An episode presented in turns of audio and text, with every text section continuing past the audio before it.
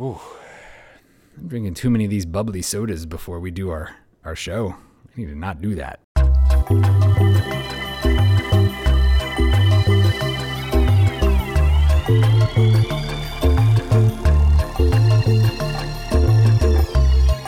Mic check. Mic check. Peak pop.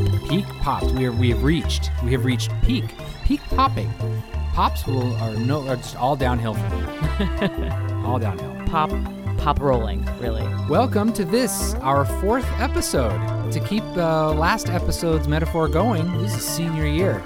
We're ready to graduate. And I think it is time for us to announce the actual name of our podcast. If you're listening to this, dear listener, you already know the name of our podcast. And we technically knew before now. We technically knew before now, but I suppose it is now time to unveil. Uh, you are listening to Two Most Difficult with Paul and Laura. Uh, you might be asking yourself, oh man, that's an interesting name. What does it mean? You might be saying to yourself, wow, that name is so cool. However, did they come up with such a cool, cool, cool name? You might be saying to yourself, what is this guy doing in my house? And why is he telling me about his podcast? Well, look, it is a reference to the old programming maxim that the two most difficult things in computer science are cache invalidation and naming things. Plus, uh, it's two of us. Uh, we are the most. And I like to think I give Laura a difficult time. So I think it all I works. like to agree with that. Good. Well, that wasn't that difficult, I suppose. You're already making a liar out of the name of our show. So, uh, what have we been up to? Uh, we haven't really been up to a whole lot except uh, playing lots of games to bring you the content you need, dear listener, and that we crave to bring you. Please, don't make us play any more games. No, no. this is what we signed up for. This is the business we have chosen, and we will deliver content. No, truthfully, it, it has been a joy. I like, uh, there are lots of games that I like to play. I tend to get really stuck on wanting to play the same things over and over. So I've really enjoyed the experience of, of busting out some old favorites and rediscovering some new favorites and also pruning a couple. I've always been someone who's just reading the rule book for the next game while I'm playing the current game, and this has been a nice change for me too to be able to play a game three or four times to really get a feel for for how to try to win the game, which I typically don't do. But it's been a good experience. So the other day, or this past weekend, really, we were doing the MIT puzzle hunt. MIT Puzzle Hunt. So fun, so exhausting. I'm totally brain dead. Um, If you've never heard of the MIT Puzzle Hunt, uh, Laura's going to tell you all about it right now. I'm, I'm not going to tell you all about it. I will tell you a couple things about it. Oh, It is a Fine. it is a it's a weekend long affair. It is basically these really super difficult puzzles uh, that you work through all weekend and bang your head against a wall and sometimes get a glimmer of hope as you solve one tiny piece of one and then get stuck again for hours staring at a screen. It's a lot of fun. And you definitely, definitely don't want to win. No, you because want- then you you're No. stuck building the puzzle for th- like thousands of people next year. Yeah. At any rate, it was very fun. I the where I was going with, with this is specifically that it took us a little extra time to Yeah. get this one together for you, and also to illustrate a point. We knew we were having people over for the puzzle hunt this weekend, and Paul got a what was the Kickstarter you got this weekend? I got Merchants of the Dark Road. Lots of parts. Yeah. It was a beautiful box. He could not wait to open this thing. And despite the fact that our friends literally were coming over with all their computers so we could set up, Paul had spread out the entire I game across our table. I can I can I can unbox and bag this thing before they get here. No, I could not. I could not. They had to wait, standing there holding literally holding their monitors while I cleared this table off. literally. So yeah, that was uh, that was our weekend. Ordinarily, I would not uh, bore you, dear listener, with a minutia, but uh, the MIT Puzzle Hunt is an interesting thing, and the more people who know about it, the better. I think Yeah, some of you might enjoy it. Some of the one of you. the one some some some of the one of you. So uh, now we've arrived at the point where we will tell you what games we have on tap. What do we have on tap? Yeah, we have assembled three app driven games for you today. Yeah, app driven games. Uh, some people don't actually like them. Uh, those people, um, bless their hearts, as my grandmother would say. App driven games are great. If you're the sort of person who likes to have your phone handy when you're playing games anyway, Sure. it should fit right in for you. Why not drive the game that you're playing? Uh, so we have uh, the Search for Planet X, we have Alchemists, and we have another game I got off of Kickstarter called Houston. We have a dolphin. so uh, stick around. I'm gonna go uh, refill my water glass.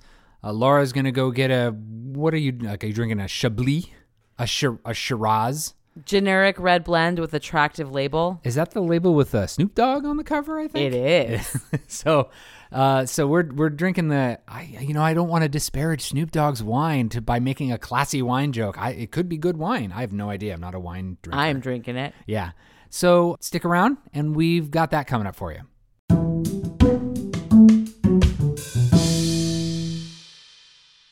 If we look out into space, we can see all kinds of things. We can see a lot of vast nothingness. We can see uh, the eventual end of our species, The inevitable heat death. the inevitable heat death. Uh, we can also see lots of satellites and space garbage. If you look really, really closely, you can see that that red convertible that Elon Musk launched out into space. Is there a dummy in that convertible? Uh, no, because Elon Musk is still here with us. Hey-o. yes, there was a dummy. They were playing Space Oddity by the great David Bowie. Rest in peace. But what we cannot see is this planet that some scientists think might exist. It exists potentially, in theory, way out there. And there's there's some facts in the rulebook that the rulebook is way over there. Wait, pause. Yeah. Is this game based on an actual theoretical planet? Yeah, I didn't know that. Yeah, there's this theoretical planet that's out there that would explain, I guess, some weird stuff about the universe. If your brother were here, he'd be happy to Does this have to it do us. with dark matter? No, it has to do with Planet X. Okay. So, this game, The Search for Planet X, is all about the search for Planet X. And no, it's not the place where all of my former wives live. Hey, it is the search for a planet that could uh, apparently explain a lot of weird stuff that physicists and astronomers can't quite explain about Like how particles behave strangely around it or something. I think it, yeah, I guess it has to do with the behavior of some stuff that they see in the sky that they don't fully understand. And, and, and they say, well, look, if there were this giant planet that were way far away and had an orbit that looked like this and it were this size, that would explain why these other celestial bodies behave this way. I mean, the one thing that I do know for sure about Planet X is that it's not adjacent to a dwarf planet. It is not adjacent to a dwarf planet. That's true. It appears empty in certain sectors, but if like we could see Planet X, then that wouldn't be much of a game. It'd be like the search for Planet. Oh, there it is. Found it. Easy, easy game. Let's tell our listener about the search for Planet X, the game. So, uh, the search for Planet X. What we have here is a big circle representing the solar system, divided up into 18 sectors if you're playing the advanced mode. You could play the, the lesser mode, but really, like, just go all the way. Just go all 18 sectors. Uh, around this big circle are the player markers in the shape of these cool individual little telescopes. And we rotate our way around and around and around the track as we take actions, we spend time, and, and that is reflected in how far ahead of other people you might be. It works a lot like Nova Luna Oh, yeah, or Patchwork if you've Yep. played any of those games. that kind of thing. So, in the middle of the sky is the is this wooden token that represents the sun and spinning around that wooden token is this cardboard disc that indicates which sectors of the sky are visible Specifically, which half of the sky? Yep, specifically, it's half of the sky. As players perform actions in order to get more information about the sky, uh, you move your markers around the outside, which causes this visibility disk to rotate along with the players so that half the sky is, is always visible at all times. And it's always based on who is behind, Yep. sets the first sector Yep. that is visible, and then it goes around for the next nine total. Yep, for the next nine total.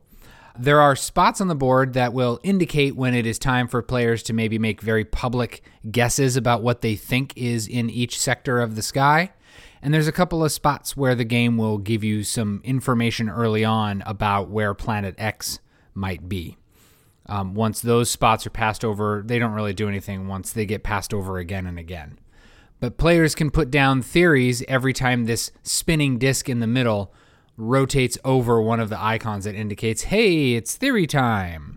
So, as the name of the game might suggest, Yep. the object of the game is to locate Planet X. Planet X. And to get there, you have to slowly logic out what is in other sectors to rule out where Planet X won't be so that you can figure out where Planet X is. And you're looking for comets, asteroids, dwarf planets, gas clouds. and that's it. And that's it, right? Yep. Okay. So you might be asking, well, how do we, the players, uh, know uh, if we've guessed right, or how does the game tell us? That is because this game, dear listener, is driven by an app. And if we haven't lost you by now, because some people are hesitant to partake in app driven games, if we haven't lost you by now, then uh, stick around because uh, we've got some thoughts. But let's finish telling you about how this game works a little bit, and then we can go into our thoughts about this game. On your turn, you can survey a section of the sky, either one tiny little sliver or very large all the way halfway. And the more narrow the sliver you look at, the more time it costs you to do that. You tell the app what you're looking for and how big of a section of the sky you want to scan for, and it will tell you how many of that thing are in that section. So, for example, you say, I would like to scan sectors 1 through 9 for asteroids, and it will go bling bling. There are three asteroids in sectors 1 through 9. You write that down on your little sheet, and that just becomes another extra piece of the logic puzzle for you to solve to figure out what is in each sector. Other things you can do on your turn, if you're willing to spend a relatively bunch of time, you can pick one sector and say, hey, computer, tell me what is in that sector. And it goes bling, bling, bling and tells you exactly what's in that sector. You can only do this twice. You can do that twice through the whole game. So you should use them very wisely. Then you can also research a certain topic. Yep. And the research categories, they change from game to game, but it's typically the relationship of one type of object to another type of object in that game. For example, in the game that we just played, I researched uh, gas clouds and comets, and it told me that no gas cloud is opposite a comet. Yeah. Uh, the thing is about that research is it's very cheap to do time wise, so it's great to do if if people have just left you in the dust. But you can't do it twice in a row, so you really only get a chance to do it once, and then you would actually have to survey this guy. And I think it, you put your finger on one of the strategies that has congealed, I think, for both of us over Yeah. the course of playing this game. And that is typically it is most advantageous to move as little as possible so that you don't give your opponent multiple turns as they catch up to you. That's correct. And one of the ways to do that is to constantly survey large swaths of the visible sky for whatever it is you're looking for. Or if you are able to take a research action because you haven't taken one recently or in the past turn, then that only moves you up one space. So the game just kind of goes this way where players all kind of rotate in turns and if they if they play it close to the chest then more or less it goes around the table with everyone asking the computer, "Hey, what's in these sectors?" and the computer telling them this this is well no. I'm going to start that over again cuz that's not how it works at all. That's complete opposite of how it works. Cut. Take two. So then the way the game ends up shaking out is players go around the table asking the computer, "Hey, I'm looking for this object in these sectors. How many are there?" And people start writing that stuff down until eventually they figure out what's in this sector, what's in that sector, and when the previously mentioned time for theories comes out, you can start putting down theories about I think there's a comet in this sector. I think there's a gas cloud in that sector. And that's important to do because despite the name of the game being the search for planet X, You actually get more points from successfully guessing and successfully guessing first yep, what is in the other sectors. it's not enough to just be able to find planet X. In fact, you literally can't win the game just by finding planet X. When you tell the computer, I know where planet X is, it says, Great, what's on either side of planet X? So at the very least, you have to know what those three sectors contains, and you get a bunch more points if you know what the rest of the sky also looks like. So here's where things get a little interesting. In this game that Paul and I just played, I noticed that Paul was scanning repeatedly for asteroids. And then when it would come to offer up your research, I saw him putting down tiles on these places that he just asked about. And I thought, well, those must be asteroids. And he's figured it out before I have. So I better put down some asteroid theories as well. My big brain, my big brain. I'm a trend setter. I'm a tastemaker. Turns out Paul was wrong. Hmm. And I was following along with his wrongness. Matter of opinion. I mean, we- we can't trust the computer. Computers don't know anything. And when you guess wrong, you have to move forward a space. There's a time penalty. Yep. Now that we've talked about how the game works and we've touched a little bit about how the game plays, let's talk a little about how we feel about this game. It's been a journey with this one. Oh, I've got some opinions about this. So the easier version, there are two sides to this board. There's Yes. a, a 12 sector version on the opposite side. Yeah. Uh, I really enjoyed that. It left me wanting more. It Yep. was it was a little easy ultimately, but played Would you quickly say- was satisfying. Would you say we got more in the form of the 18 sector board? When you say got more, what do you mean? I mean, we got more. We got six more sectors and a whole bunch more rules. I mean, we got a ton more headache. Yeah. And frustration. Yeah. There were times in both of the last two games we played where both of us had to erase large portions of what we'd written down. on Oh, this most recent game, I erased my entire map because I had completely because of those asteroids. because of these asteroids. I had to erase my entire map. Uh, I'm going to go on a little aside here. The very first time I was handed a Sudoku, I am not kidding you when I say that I probably spent about six hours trying to figure it out. And it was like a medium Sudoku. It was the first Sudoku I had ever been handed. I didn't know anything about solving Sudokus, I didn't know any of the cool tricks and tips that they have now. I was so angry at this Sudoku that I vowed never again would I waste my time. And then a week later, I had a Sudoku app on my phone. It was am- amazing how quickly I pivoted. That's because Paul does not like being bad at things. I don't, you know, I don't like being bad at things that I feel like I ought to be good at. You know what? Someone tells me, "You suck. You can't do ten pull-ups." I say, "You're absolutely right. I there in no universe can I do ten pull-ups." but someone tells you you suck, you can't do a Rubik's cube, and next thing you know, Paul's really good at Rubik's cubes. Uh, well, I've, that's debatable, but at least Paul knows how to solve a Rubik's cube.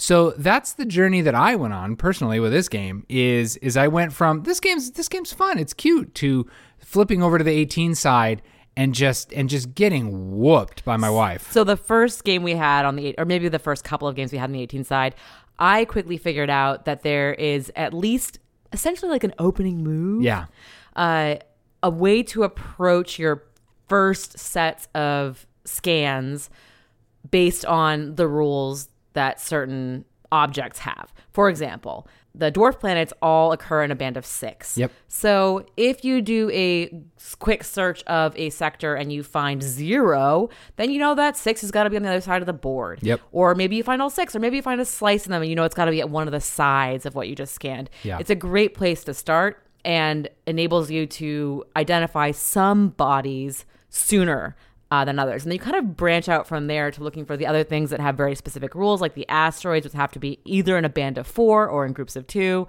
And then you start to look for these little oddball ones. There's only two gas clouds on the whole board, there's only two comets on the whole board. And you sort of work through things in that way. yeah. Initially, I was really put off by that. I'm not going to follow these opening moves. I'm my own man. I'm commander of my own fate. I'm going to figure this out by scanning for gas clouds first. No, no, there's a reason why that doesn't work. I, I think this game is designed in such a way that you're supposed to follow things in a, in a kind of a more or less certain order. Otherwise, you kind of you go at your own peril by trying to, to go outside of the path. And that is both a strength and a weakness for this game. When people solve Sudokus, you don't complain that well there's only one way to start a Sudoku. Like we all just know that there's there's a way you start the Sudoku. I sort of want to know how it is that you start Sudoku. Side note for another time. Oh, I roll some dice and then I kind of randomly put numbers in the squares. Is that not how everybody else does it? So initially, I was really resistant to that. But the last two or three games we've played, I've started to kind of embrace that. I've embraced the idea that that this is how the game was designed to be solved. At least in my opinion. I'm not here to make I'm not a game scientist. You play however you want. I play however I want. And If you want to look for gas clouds first, you look for gas clouds. That doesn't work because then you just beat me. So of course you'd be telling me to do that. but it seems to me that you're supposed to find the dwarf planets first, and then the asteroids, and then maybe you do a little research to find some comets or the gas clouds, and ultimately you end up where Planet X is. And I think one, if everybody knows that, then it becomes a really tight race. And the problem is, we have yet to have that race actually happen because most of the time one of us makes a huge logic mistake. Paul put the ass and asteroids in this one. Yeah, I really did. I we, we make and it dragged you down with me.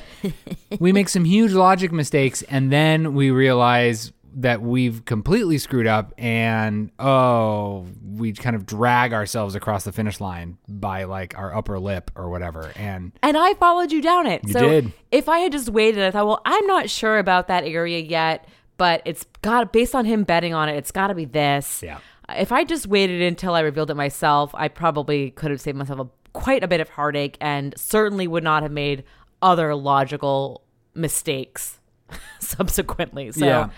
So this is a lot of ah. ruminating and, and pontificating about the nature of the puzzle in the game. But what we really need to decide is does this game stay on our shelf? Yes or no? you know, it's funny. I my first reaction was a an enthusiastic yes. Yep. We got to a point when we played this a couple of days ago where you just completely Gave up. gave up on the game twice in a row. Where I thought this is definitely a no. It could also no game is worth this. the one-two punch of you just completely dominating me and our precious, adorable little baby daughter screaming in the background, making it difficult for me to think. Mm-hmm. I've kind of come around a little bit on this. I think it still deserves a little bit of a place on our shelf, if only because we still have yet to execute what I consider to be a flawless game where neither of us have made a logic error. You know, I'm really glad to hear you say that because I'm going to be totally honest. I Yeah. have felt a bit sour about Yeah. the fact that as soon as you saw my superior approach Yeah. and adopted it for yourself, Yeah. That you won the next couple of games since Sure. you started doing that. Doesn't sit well with me. So Okay. So let's let's play it another couple of times. Let's figure out if that is still enough to keep bringing us back, uh, and then we can make an, a final decision about whether or not this stays on our shelf. Uh, I think for now, this game has earned a reprieve. Uh, because we have finally embraced the way that it seems to want us to play it. And I think Planet X is out there just kind of waiting.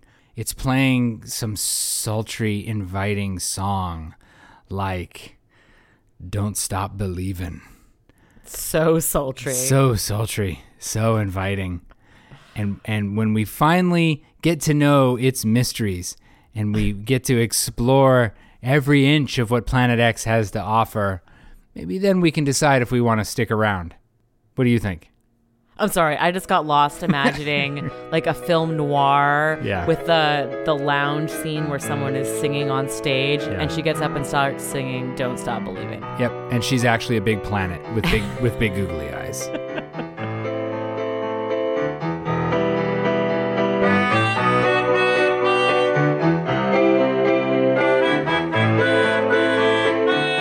So now that I'm good and sloshed, can I make you a drink? Sure. Yeah, great. Well, let's see. This, gonna do a little bit of this. Maybe we'll do a little this, maybe a little bullfrog, maybe a little bit of a little feather in here, some uh, some scorpion tails, maybe something like that. We'll, we'll mix that up, and we'll just do a little of this. Yeah, great. Mmm. Now, doesn't that look good? Isn't that a nice, healthy shade of green? What do you think? Smells froggy, That's just a that's just a side taste. and I think I see some kind of a stinger in Look, here. I'll give you a gold. There's a gold in it. Can you just drink it? oh well, now you're just drink it. Just drink it.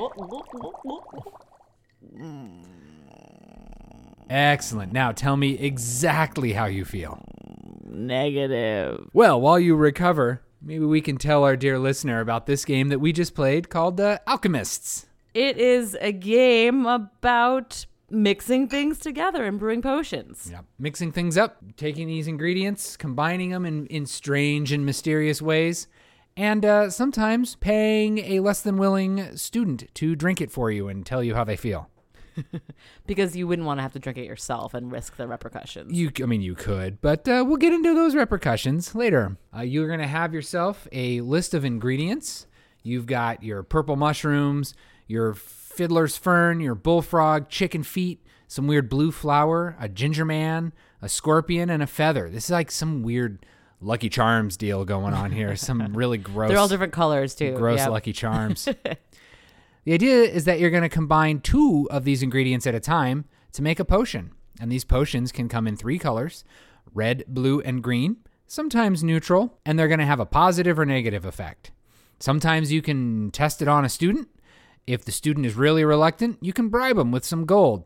If you don't have the gold, uh, you can try testing it on yourself. And how do you know what your two ingredients will make? Well, you basically hold them up to your app. Yep. Yes, this is an app driven deduction game.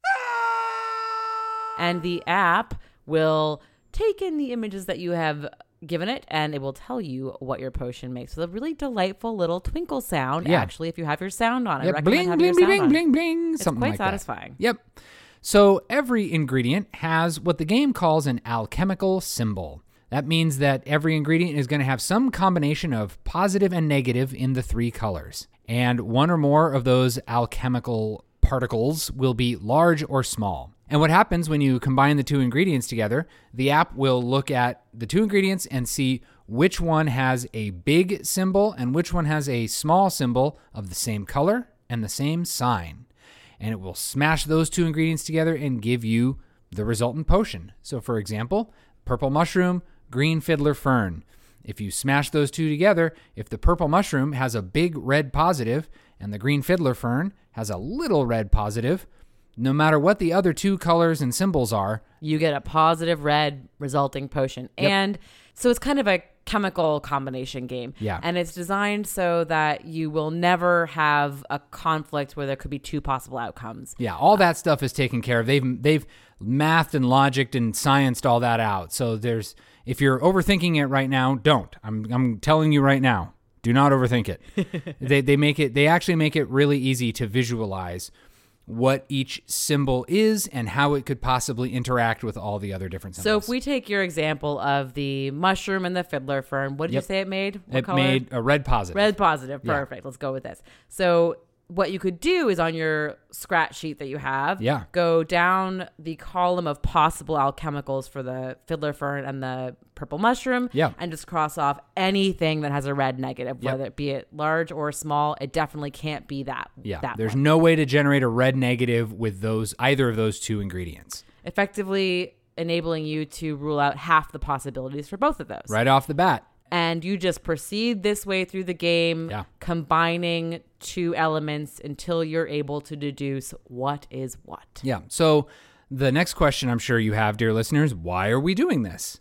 Well, the main reason we're doing it is so that we can sell these potions to wandering adventurers, but also so that we can propose theories about the alchemical symbols that these ingredients are made up of to get victory points for that, and to also, at the end of the game, demonstrate our potion making prowess by on the spot in front of everyone saying, Behold this red positive potion, and creating a red positive potion for everyone to see At the end game exhibition. at the end game exhibition and, and getting all the accolades in the form of reputation, which all turns into victory points, which is the ultimate goal of the game to get the most victory points, to be crowned king or queen of alchemy. so this is a victory points game, Paul, eh?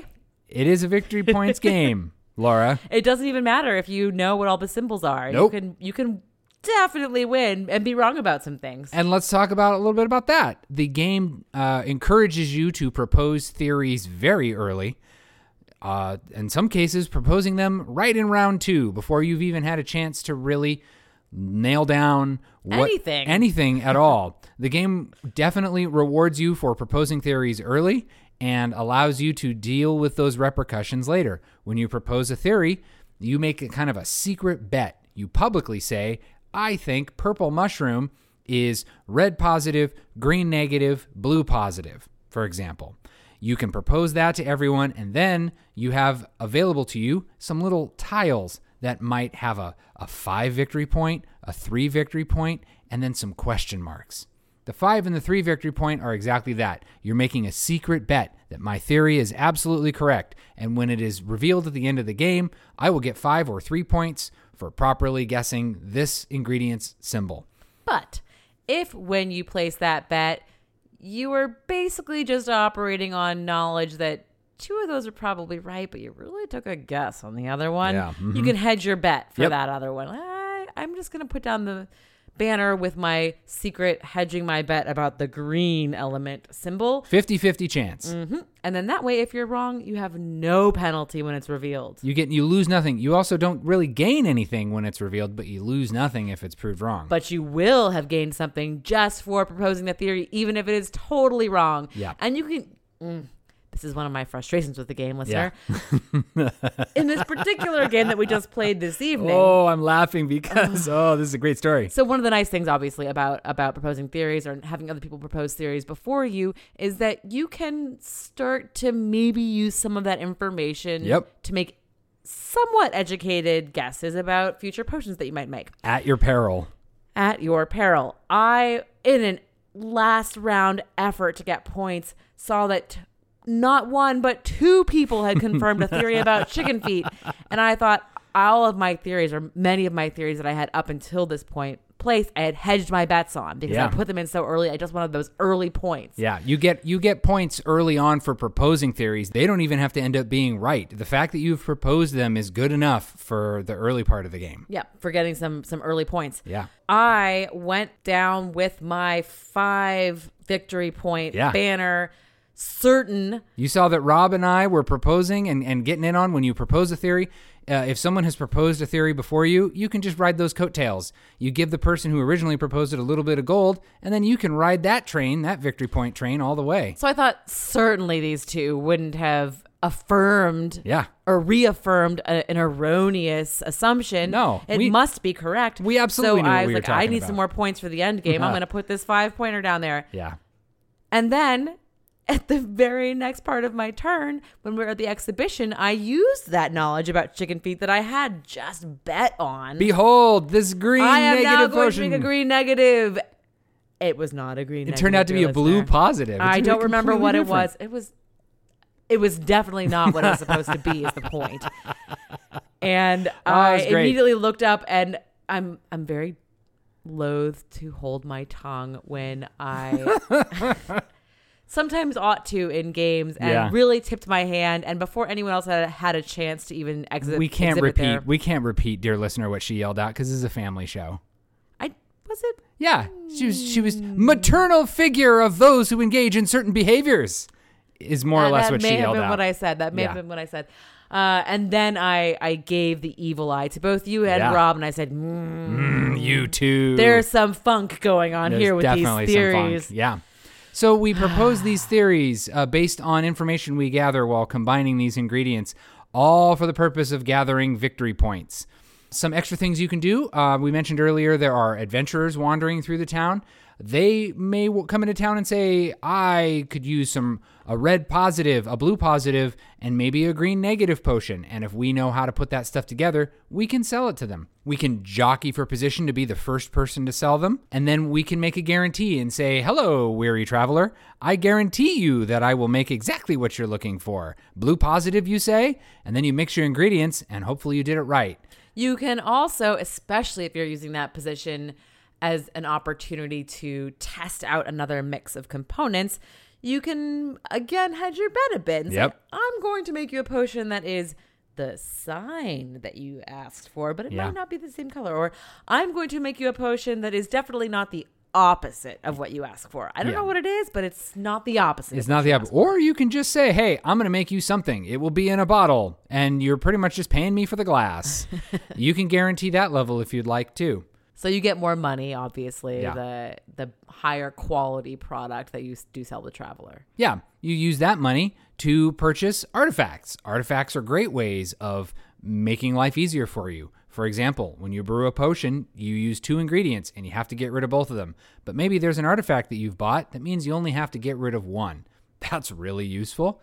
Or maybe there's an artifact out there that says whenever someone brews a potion once per round, you can look at one of those two ingredients to give you some free information that you wouldn't otherwise have. Or in the case of the game that we just played, I had an artifact that made it so I didn't have to pay to propose theories, which is why I went gangbusters Yeah. on the theories. So it's usually a dollar, one coin Yeah. to propose a theory, and money is hard to come by in this game, listener. So that was, I thought, a pretty pretty strong card to have as well. Yeah, so you you you do all this different stuff and all of this stuff is executed through a worker placement mechanism. You have this big board with all these different actions that we've described. There's some um, fiddly bits with uh, determining turn order. Uh, the earlier you're willing to go, the less benefits you'll get. The later you're willing to go, you'll get some extra rewards in the form of ingredients or favor cards, which are one time use that will maybe get you some extra ingredients or maybe get you some extra gold when you sell a potion Or maybe get you an extra cube that turn for for your worker placementing. for your worker placementing. Uh, so it's not enough to just figure out the matrix of all this stuff. The real challenge of the game is figuring out what you're going to do with that information. Are you going to make money? And if so, how are you going to turn that money into victory points? So let's go over just briefly the other things you can do. We touched on selling potions to travelers. We touched on buying artifacts. We Yeah. touched on drinking potions Yeah. and having students drink potions. I think we mentioned that. Highly encouraging your students, maybe with a little extra gold, to drink some potions for you. Proposing theories, and we're missing a couple of things. Yeah, we've got proposing theories and then we've got debunking theories. Someone slaps down a, a symbol. They say, I think bullfrogs. Chicken feet. I think chicken feet are triple positive. You can you can look at your sheet and say, "Oh, but I have information they don't." I don't think that's true at all. You can debunk theories as well. You proudly announce, "I think that theory is garbage," because when you combine chicken feet with this other ingredient, it makes a potion such that there's no way chicken feet can be triple positive and and then you can humiliate the person who proposed that theory, get a little reputation for yourself, and give yourself a chance to swoop in and and propose a new theory before anyone else has a chance to do it. I wish that had happened in this past game. the last thing that you can do is uh, forage for more ingredients, and that ends up being it's one of the cheap things to do, but it's a really important part of the game because every time, unless you have an artifact that that saves you from having to do it, every time you brew a potion, whether you're drinking it yourself, giving it to a student, selling it to a traveler, Yep. you have to consume those ingredients. So you're using two every time you test something. You're just trying to keep this this conveyor belt of ingredients coming in so that you can keep testing things so that you can know which ones are what symbols so that you can propose theories or so that you can use that knowledge for selling potions or for exhibiting them at the end of the game. Well, that's that's the game. It sounds like a lot. We just threw a lot at you, especially compared to the search for Planet X, which really is just a logic puzzle. It's this without the worker placement part. A little bit of thinking around the how much time you want to use to take your action, Yep. but this adds a whole larger element. Yeah. It's not enough to know what the symbols are. And in fact, you might even finish the game only knowing what half the ingredients actually do. It matters what you do with that information. So uh, now that we've laid out for you what the game plays like, let's talk about how the game makes us feel when we play it.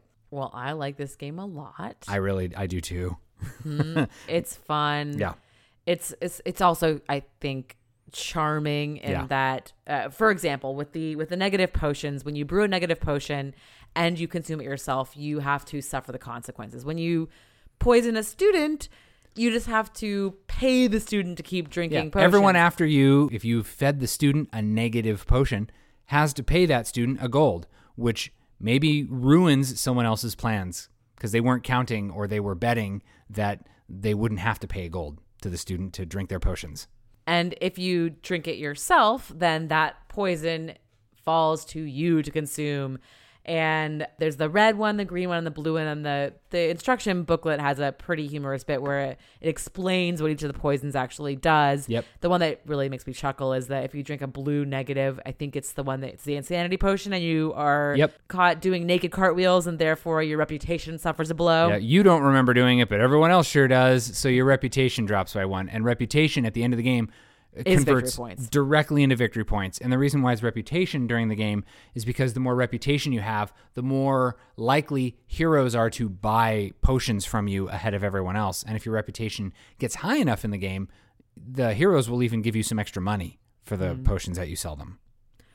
So yeah, I like the the charm of it for Yeah. that. Uh, the the heroes are not particularly exciting. They're kind of bland. It really is just a, a face card with a request at the bottom of what they want. It feels like it's been generated mathematically. Mm-hmm. There are six heroes with you know certain combinations of the of the potions and the signs that they want, and you get rid of one, so there's one that's guaranteed to not show up. So you never really know exactly which ones are going to show up in what order.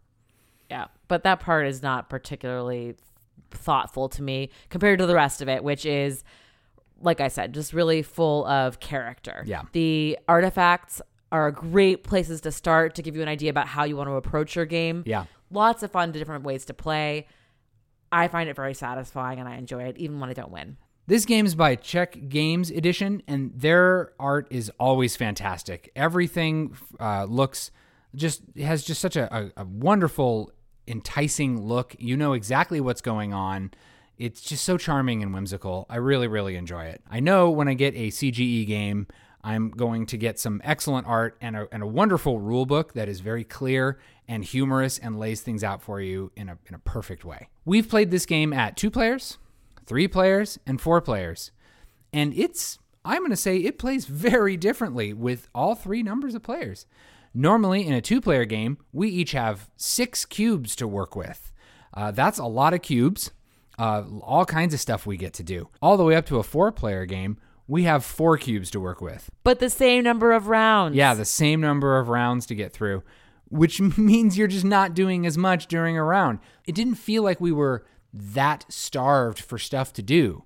Uh, it felt like there was still so much going on that we didn't feel like the game suffered. I didn't anyway. I didn't feel like the game suffered because of it. Well, I suffered because of you and Rob on the chicken feed. Sure, but it was not because of your lack of action. It was because we duped you. That's It's because we just look. That's true. We're just propose. We just got to be first, right? You don't have to be right. You just have to be first.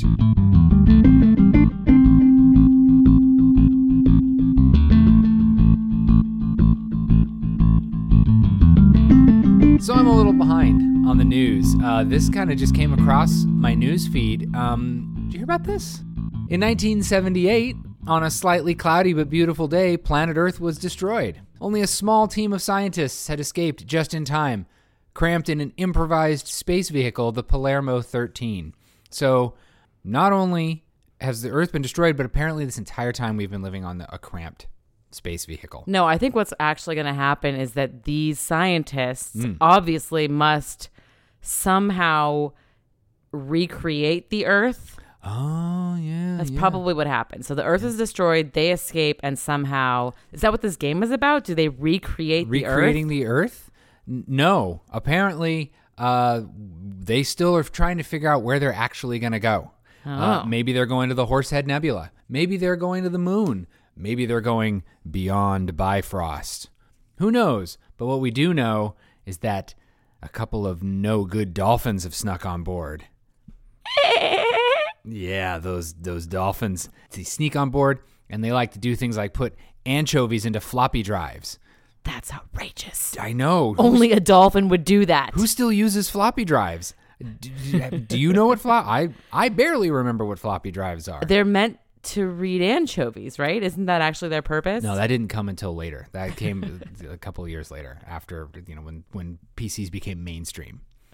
So here we are. We're trapped on a space station, and and Houston, we have a dolphin. How will we ever find out who the dolphins are? We're gonna find out with the help of this app on a phone with this app-driven game. No! Houston, we have a dolphin by the company HYBR. This is a game that I got on Kickstarter. I'm not gonna lie, I pretty much bought it off the title alone. And the fun, quirky little art. How would you describe this art? It has a great art style. Yeah. That's one of the things I like about this game quite a bit, actually. It kind of has this this really kind of sharp angle retro 50s future depiction Yeah. of of being in space. I think that's a pretty good description. And obviously, uh, part of the reason for the style is so that these cards can be read by the app reader. Yeah. But it's also a really appealing style for sure. They have these great kind of simple shapes Yeah. uh, and and faces and very graphic elements to their costumes. I, obviously for the for the app reader, but it's it's really appealing. Yeah. Maybe not graphic. not in that sense. this is not a That's a different That's a different game. This is not a triple X game. I think maybe it's time we launch into a discussion of, of how the game plays and what it is we're trying to do. What do you think? Well, we're we're trying to find the dolphin. That's true. Uh, this is a game. It's a social deduction game that plays from three to five players. And in the game, uh, one to two players will be dolphinized. The human players are human, and the dolphinized players are working against the humans. The trick is, the dolphinized players might not actually start the game dolphinized. They might find out partway through the game that they have been dolphinized. so Battlestar Galactica style. You can realize that Yeah. you are and have been a dolphin all along Yeah. sometime mid through the game. It's a possibility. Yep, yep. So uh, here's how the game works all the humans and those sneaky dolphins are on a spaceship, the Palermo 13. And the problem is, it is shut down. All the lights are off, all the systems are malfunctioning, and the only way we can fix the problem is by rebooting the spaceship. How do we reboot the spaceship, Paul? You have to get the power down low enough so that you can successfully reboot the system. In order to get the power down low enough, you have to detach the three modules that are attached to the spaceship. And the only way we can do that, unfortunately, is for some brave heroes to sacrifice themselves in order to do it. Too bad. Get out there. Do your job, heroes. So how do we actually disconnect the modules though? Yeah. How does it happen? Yeah, let's go over uh, let's go over some of the mechanics here. In the game, you're going to get a board that shows the layout of the space station, and you're going to get a deck of cards. In that deck of cards, you're going to have heroes, you're going to have engineers, you're going to have dolphins, and you're going to have some other weirdo characters like observers and the dog and the enigmatic Mr. Microwave. We will get back to those folks later. But mostly when at least when we first started playing the game and only very recently did we add those other characters at all. Yeah. The heart of the game is around the heroes, the engineers and the dolphins. Yep. So a successful mission to dislodge a module will involve one hero to go, as you said, Yep. and valiantly sacrifice themselves to dislodge the module, supported by an engineer on each side who has either a blue or a red arrow, one of each, pointing at and supporting Yeah. the hero. That's a successful mission. Given that this is a social deduction game, Yeah. all of the cards are played face down. And when you play a card, you have to hover it over the app so Yep. the app knows what the outcome of the mission will be. The app is driving the entire game. Before the game even starts, you run through the entire deck of cards, and based on the parameters you set up for the game, the app knows exactly which player has which cards. So when you scan the cards, the game knows which player has played what cards because it's got it all going in its crazy technological brain. So, uh, a typical round will involve the active player, the captain, uh, designating one other player to pick someone to put down onto the board to commit them to the mission. Doesn't have to be a hero right away, but that person who puts someone down then picks someone else and can even pick the person who picked them until three separate characters have been put down on the board. Ideally, as Laura said, you want a hero in the middle and you want an engineer pointing on either side of them supporting that hero. If everything goes well and all of that actually happens, then you've detached a module and the person who played the hero can decide if they want to rescue the astronaut that is trapped inside of that module or if they would instead rather take 3 panic, which is the game's currency, which is used for voting decisions, which we will definitely get to in just a bit.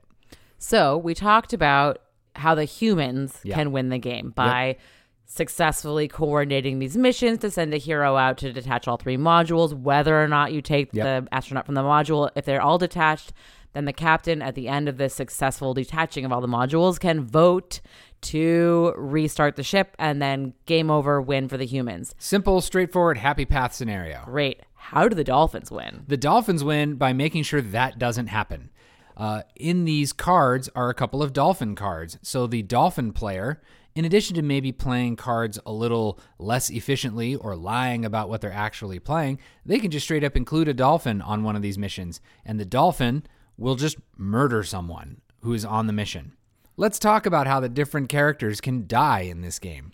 Oh, there's so many ways to die. So many ways to die in space. So, in our sample situation where you have uh, the hero and an engineer on both sides, the app will play some suspenseful music, dum da da dum da da dum, and tell you if the mission was a success or not. If the mission was not a success, it could be for a variety of reasons. It could be because uh, one of the engineers was not pointing at the hero, and so the hero wasn't supported properly. It could be the hero wasn't actually a hero, or it could just be random chance. Sometimes the app will just uh, about a 20% chance of just killing one of the astronauts on the mission. And the thing is, the app won't tell you how the astronaut died. So even if all three cards contributed to the mission were from human players, there's that little bit of mistrust, that little bit of, of doubt. Yeah, and so you might erroneously think there's a dolphin character involved. Yep. Also, there could be a dolphin living in one of the modules. So everyone at the table is a human player until one of those modules is opened and it's a dolphin card. The game's going to know that you, the person who played the hero card and are making the choice, To save the astronaut save in the, the module astronaut. and take that person into your hand. the game's going to absolutely know that you have just become a dolphin player. and that is exactly how the very last round ended in our previous game. yeah. So our friend Rob was here and he had the honor of being the hero to save the person trapped in the final module. Yeah. He took that card into his hand. Oh, yeah. So We had brave. successfully dislodged all the modules. Oh, we the ready. captain, We who was had a human, Yeah. said, "Okay, let's reset the spaceship." We took a vote. The dolphin player didn't have enough panic. We should talk about the panic in the voting. We're going to. um, was was not able to override that that ruling, and then we succeeded in uh, winning the game for the humans. However, poor Rob, who had been a human up until that very point, Yep. unfortunately drew the dolphin card from the module and subsequently lost the game. and became dolphinized. So let's talk about panic. We've mentioned it a couple of times. Panic is the currency that is used in the game to be able to override the captain's decisions. It's these cute little wooden lightning bolt tokens. These cute little wooden lightning bolt tokens. The thing that that sucks about being the captain is after the mission is complete, the captain has to throw someone out of the ship. They don't really explain why. There- what's the Y logic within the game? Yeah. Eh, murky at best. Yes. What's the Y logic Mechanically, overarching mechanically is that it's the timer for the game. Yeah. Is you're constantly every round losing at least one astronaut. Yeah. Usually somebody dies on a mission as well. It's very rare that somebody won't die on a mission. Yeah. After the mission is complete, the captain will pick a player to pick one of the cards from their hand and eject that card from the game. And this is where panic comes into play. If the other players don't like that idea, the other players can secretly choose an amount of panic that they have stored up.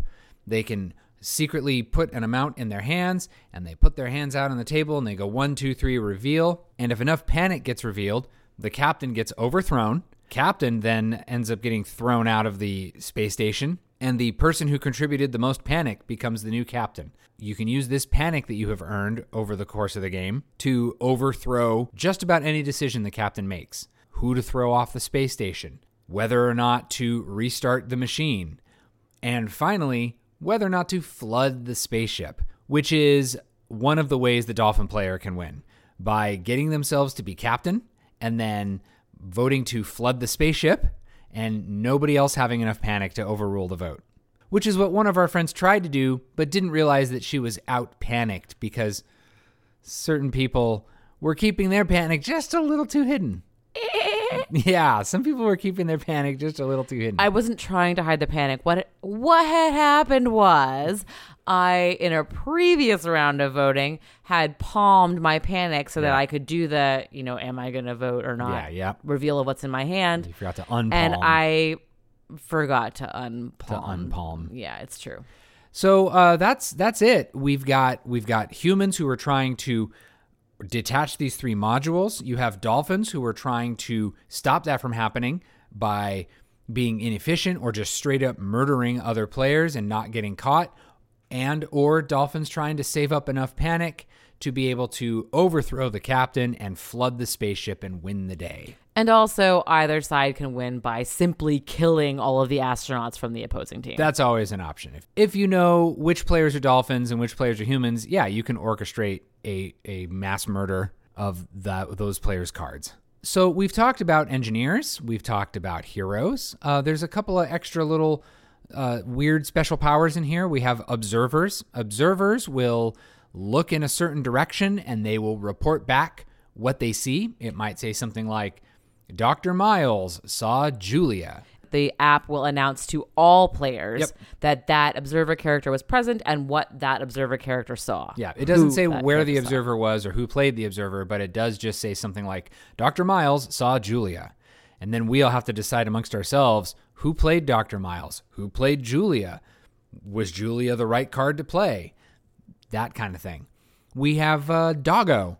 Doggo is like a hero in that they can be in between engineers, but um, if engineers are on either side of someone that is not a hero, normally they squish or kill. That's what I've been saying. They squish them. They squish them. Uh, if an engineer is on either side, they'll uh, they'll squish that person. Uh, but Doggo can't be squished. We haven't quite figured out the usefulness of Doggo yet, and because this is such a not widely available game, there's not a whole lot of strategy discussion out there. And I'm not exactly a Sun Tzu when it comes to the art of social deduction game war. So we have Doggo, and then finally we have Mr. Microwave. If Mr. Microwave dies, everyone on the mission dies. Um, we haven't had a chance to use Mr. Microwave yet, but I'm looking forward to the first time that happens because that'll probably be hilarious.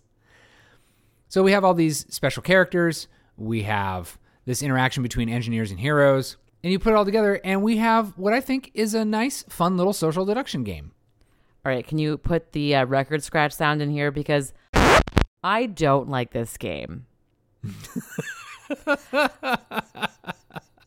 I thought maybe I had made that clear at some point. Yeah. Have I? Have I made that clear? Is No, this news this to is, you right this now? Is, this is new. We, Okay. Dear listener, you and I are hearing this right now. so the things that I like about this game are the name, Yeah. the art style. Although to be honest, I could use a little more like representation, but that's okay. Yeah. Uh, and the whimsy of it. Yeah. Those are the things I like. Yeah. What I don't like is actually playing the game. It's the game itself. okay. So the the app does a really good job. It's a little it can be a little finicky as far as reading the cards and sometimes that slows things down, but that's really a very minor complaint. Overall, it does a pretty good job. Yeah. The thing that I don't like, and this is a little bit me in social deduction games, period. I also don't like Secret Hitler, Yeah. Coup. Yeah. Don't like those games. But this one I find especially challenging. And that is that there are so many ways to fail a mission. Yeah. Including if you have a successful setup, you can still have an asteroid come and destroy you. And it's a really narrow window to get things right because you need a hero Yep. to successfully dislodge a module every time. And there are only a finite number of heroes to be played. Yeah. And if they're all played, and I, we've played several games like this, where all the heroes are depleted from everyone's decks, or you know, at least the people who are being honest about it. Usually, maybe the dolphin might have one, but they don't want to supply it. Yeah.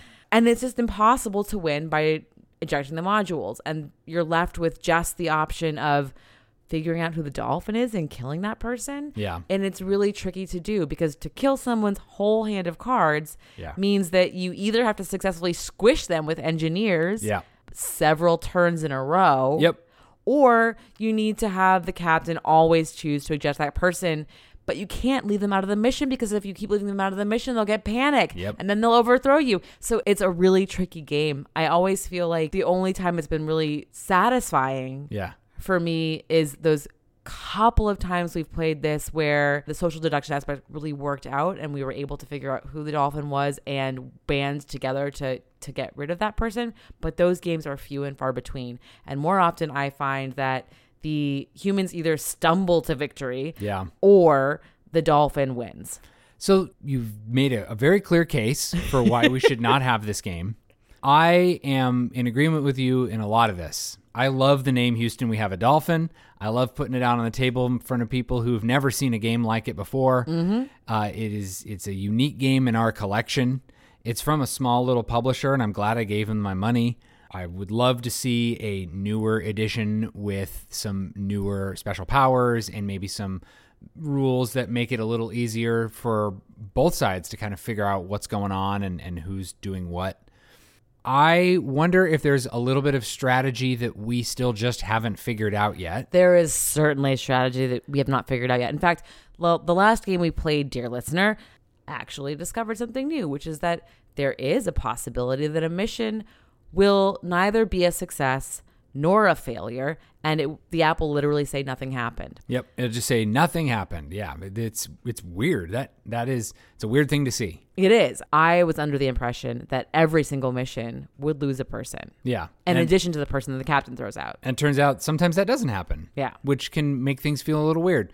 Let's assume for a second that you and I discovered the strategy. We stared at the cards enough, and the little beads of sweat formed on our brow, and we and we finally just look at each other and we say, "We've done it." Then what do we do? Then every time we bust this game out, we have to then not only explain the rules, but then we have to explain the whatever, however many layers of strategy that we have figured out so that the people who've never played it before and probably will not play it again can then utilize that strategy to play this game for what purpose? Strategy for social deduction games, in my opinion, should be pretty apparent. Someone who's never played the game before and has been explained the rules should be able to understand how they can deceive other people if they end up being the traitor. i do think that the, the dolphin ha- actually has a pretty easy time of deceiving people because there are so many ways things that can go wrong Yeah, maybe this is the inverse then, right? Where the humans have no idea how to actually tell who is a dolphin because it's built into the game. People sometimes just die and you don't know how and you don't know why and you just have to hope that it doesn't keep happening. You don't know if it was a dolphin that did it or if it was just a rogue asteroid. So I think we are circling around and about to land on a conclusion here. I think this is our first. This is my first ouch. This might be my first ouch where I have to go. Oh man. so here's why i think we should keep this game should we start there oh, it's, whew, throwing me a lifeline here.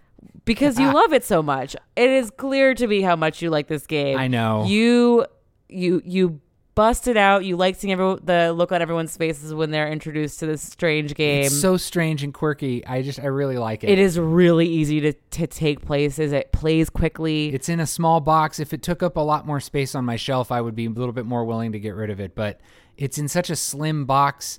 It's a memorable game. It is a memorable game, and I vastly prefer it to those other social deduction games that I mentioned. Yeah. So I think uh, we were we were circling. We were about to we were about to land on a conclusion, but just at that last minute, Laura swoops in and gives me permission to keep the game on the shelf. I'll take it. I'll take that, and I will run with it. It's like Earth just rematerialized from 1978. Woo, woo, woo, woo, woo, And there's bell bottoms everywhere.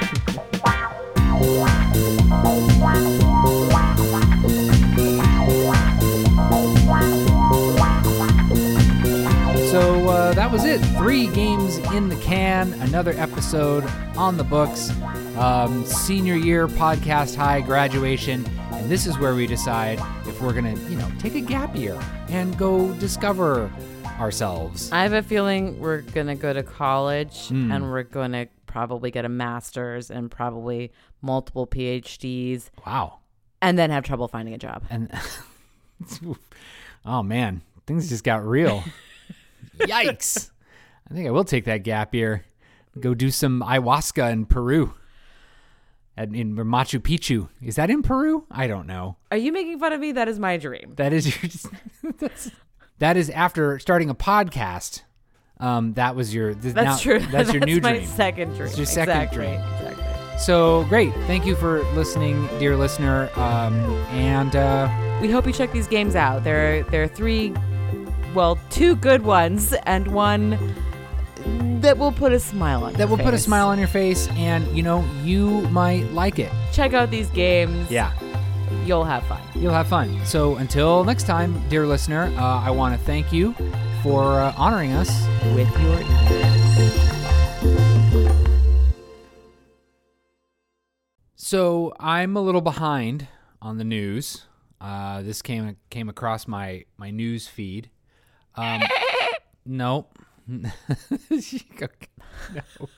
You kind of just you kind of just you, just you just called an audible there, didn't you? You're not going to tell me how you want to do this one? I'm going to throw a dolphin sound in.